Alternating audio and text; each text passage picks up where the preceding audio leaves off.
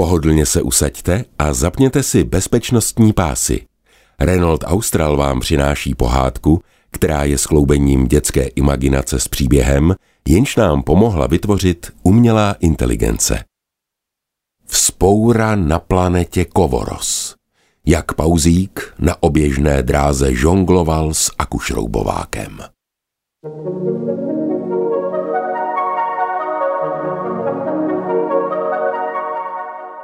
Modročerné plátno oblohy v souhvězdí Orion na okamžik protrhl oslnivý záblesk světla. Skečína se zatetelila blahem a na papír, ležící vedle ní na stolku, udělala poslepu další křížek, ten večer už 35. Chvíli pak ještě postávala u okna a koukala na nezvykle tiché a potemnělé město dole pod sebou, jež se táhlo několik kilometrů až k úpatí hor na severu. Takhle ho vlastně neznala. Nepamatovala si, že by někdy došlo k tak dlouhému výpadku elektřiny. A pak se na chvíli zasnila. Nepřestávalo ji fascinovat, jak naprosto obyčejné, z komet uvolněné prachové částice a kameny dokážou při průletu hustou kovorskou atmosférou vytvořit tak úchvatnou podívanou. Jak se otevřená ranka v nebesích po chviličce zase zacelí, stejně jako jizva v podobě tmavé skvrny, kterou ta oslnivá záře na pár vteřin vypálí do její citlivé elektronické sítnice. Fí! Hvízdla chodící skřínka z Kečína, když máchnutím své kovové paže napodobila zpomalující se pohyb meteoru a svalila se do křesla. Bylo deset hodin večer a nebe nad Vardoní, největším městem na planetě Kovoros, už hodinu skrápěl silný meteorický roj.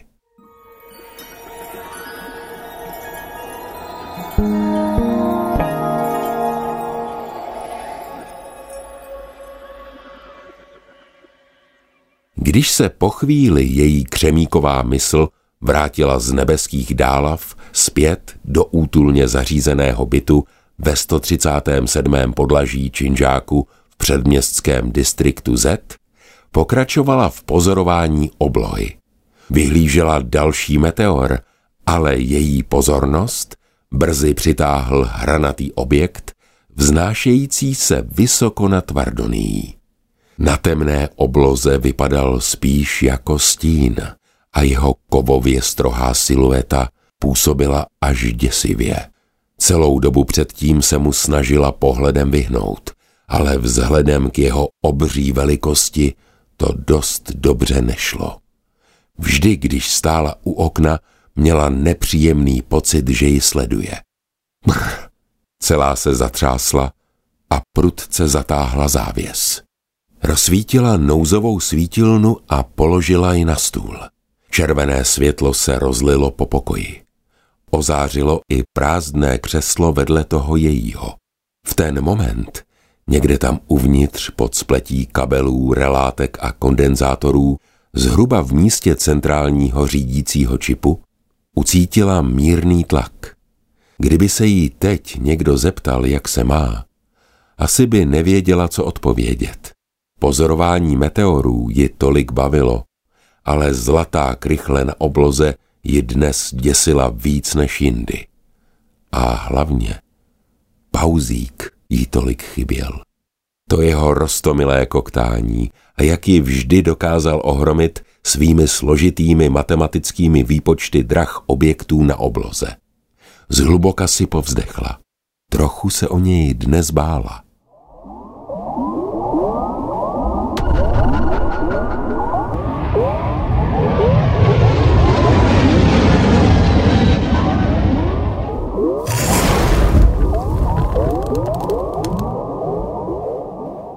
Uhni plecháči, kam to civíš? Obořil se rozložitý šanon Almar na pauzíka, který levitoval u vesmírného opravárenského modulu, ze kterého před chvílí vystoupil.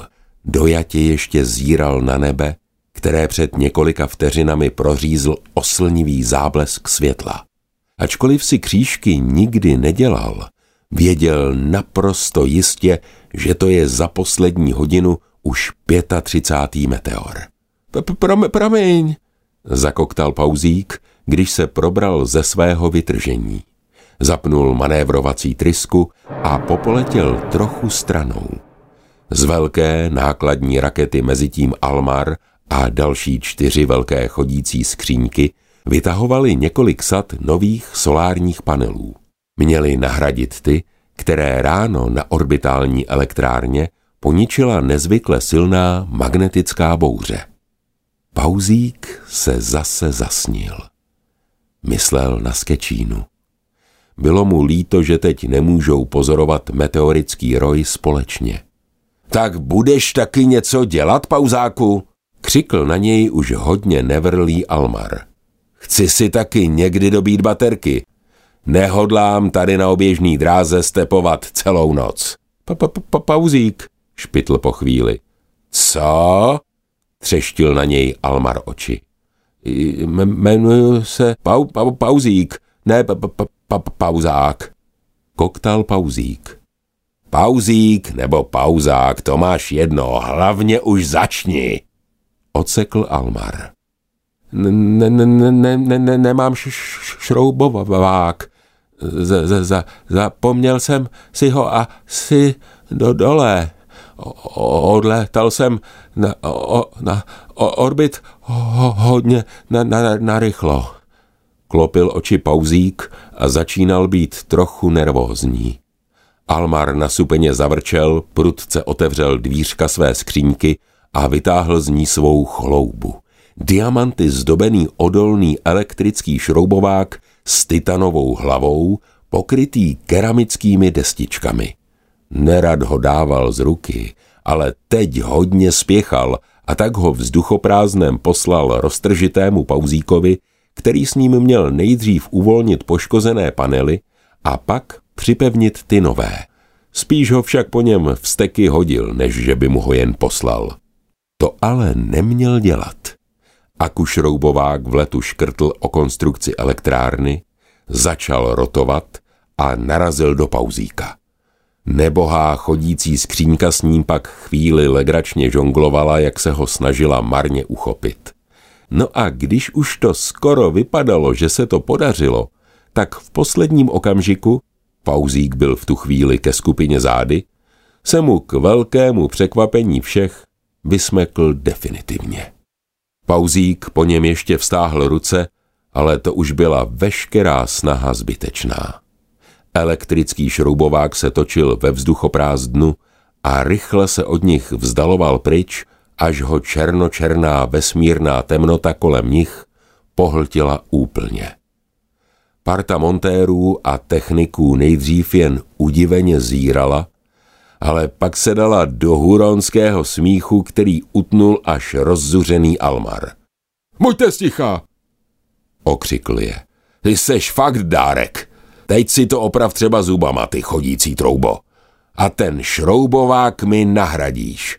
Zítra večer navštívíš Aurokrychlos a sepíšeme protokol.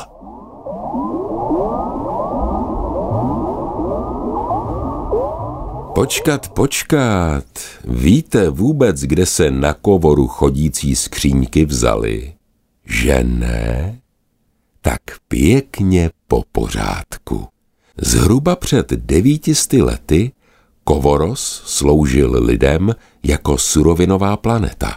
Hliník, měď, hodně zlata, železo, prý dokonce i diamanty a litium – pak z něj ale těžaři téměř všechny kovy a další vzácné suroviny vydolovali a Kovoros se, jak to bylo v té době zvykem, stal špinavou planetou odpadní.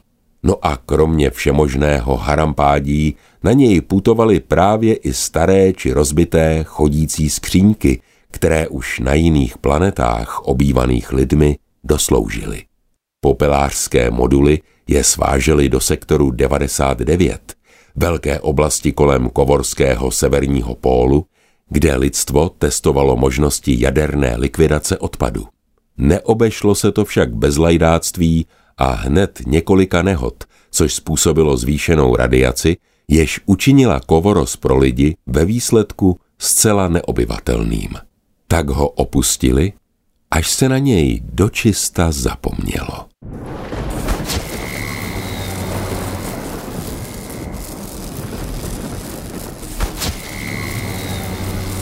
Planetu pak po staletí byčovaly silné elektrické bouře. Skrápěly ji kyselé deště. V opuštěných podzemních dolech vybuchoval metan. Bylo to rozhodně jedno z nejméně přívětivých míst v celém souhvězdí Kentaura. Těžko už dnes posoudit zda zatím, co se na Kovoru pak stalo, mohly víc deště, bouře či vysoká radiace v sektoru 99 nebo všechno dohromady ale každopádně to byla věc do té doby nevýdaná v celém vesmíru. Chodící skříňky obživly.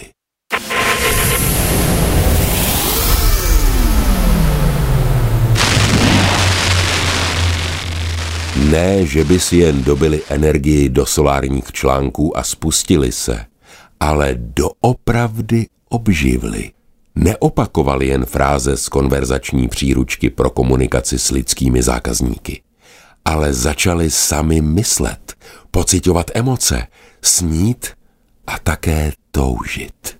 Několik desítek let pak budovali nová města a žili životy, které jako jediné znali ze své dřívější služby. Životy podobné těm lidským, probuzené touhy a city, však měli svá úskalí.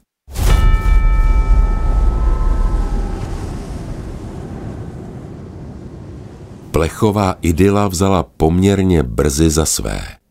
Bylo to v době, kdy se vlády na kovoru ujal chodící trezor Zlatokout. První probuzený či křemíkový král, jak sám sebe neforemný a neohrabaný diktátor tituloval. Násilím si postupně podmanil všechen skříňkový život na planetě. Nastala temná doba Zlatokoutova, která trvá do posud.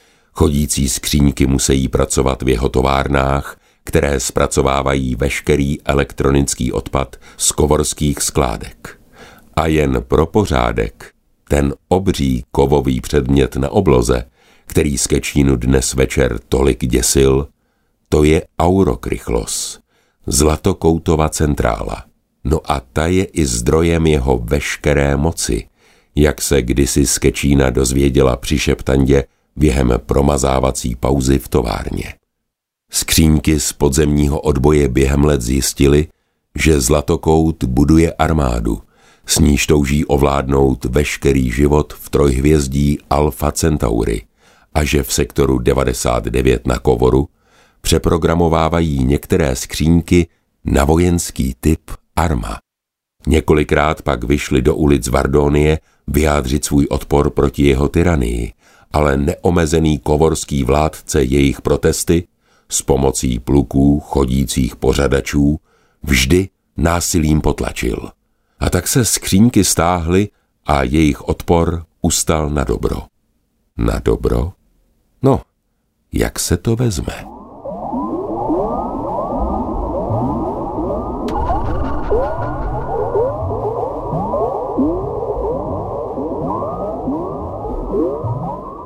Pauzík noční výměnu solárních panelů na orbitální elektrárně dokončil úspěšně. Také svůj šroubovák nakonec našel. To se občas stane asi každému, že zapomene, co kam odloží.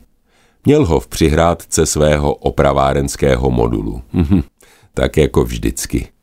Vrátil se pak domů, do bytu ve 137. patře v distriktu Z, připojil se do elektrické sítě a dobíjel si po náročném úkolu baterky. Skečína už byla tou dobou na pracovní směně v Zlatokoutově továrně. Stála u pásové linky, třídila odpad a četla si slogany, které byly rozesety po stěnách obří haly. 18-hodinová směna je dar křemíkového krále. Nebo život u pásové linky je ráj. Z duše je nesnášela, hlavně ten, Jsme zlatokoutovi plechové děti. Ale dnes je přeci jen vnímala trochu jinak. Přišlí směšné. Trochu se u toho pomyšlení pousmála. Hned si toho ale všiml chodící šanon, který v továrně dohlížel na pořádek, přísně se na ní podíval a na digitální tabuli u jejího jména hned přibyl červený vykřičník, což znamenalo hodinu práce navíc. I tak ale o svou dobrou náladu nepřišla. Už ráno slyšela ve Vardonském drátovém rozhlase zprávu, že noční oprava orbitální elektrárny proběhla úspěšně a četa montérů a techniků se vrátila v pořádku na Kovoros. A to jí stačilo. Už se tak moc těšila domů.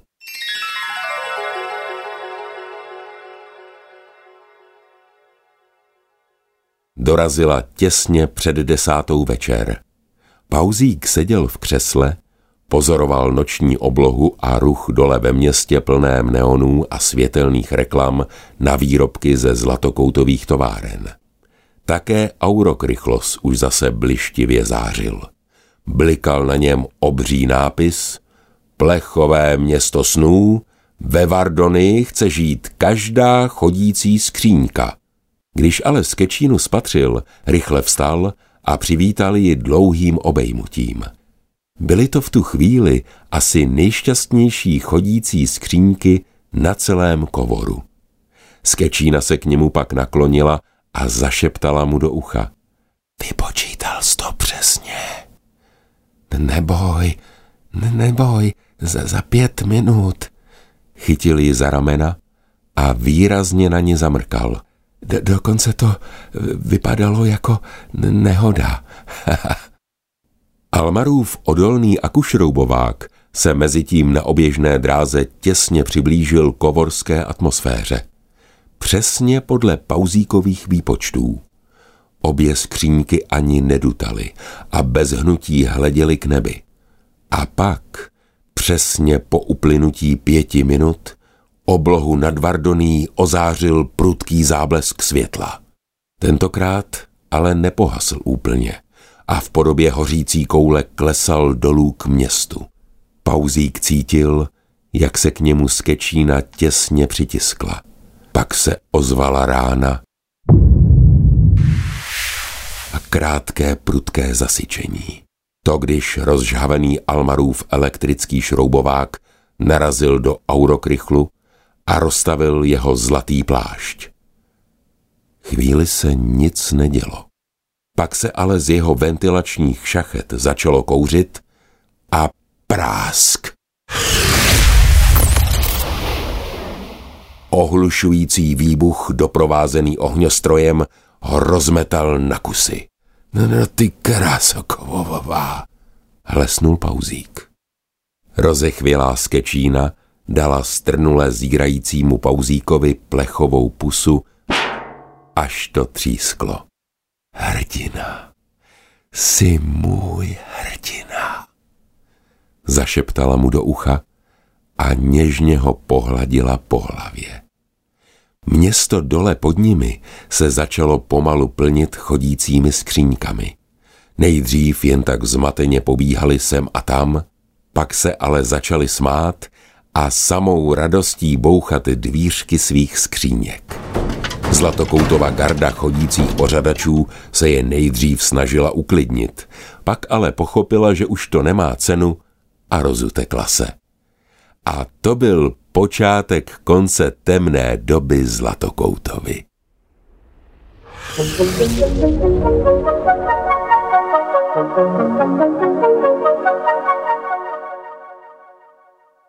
Tady náš příběh končí, ale ten váš nemusí. Vydejte se za ním třeba v novém voze Renault Austral, který vám tuto pohádku přinesl. Je nabitý těmi nejmodernějšími technologiemi, pokročilými asistenčními systémy a pocitem z jízdy zaručeně překoná hranice vaší představivosti.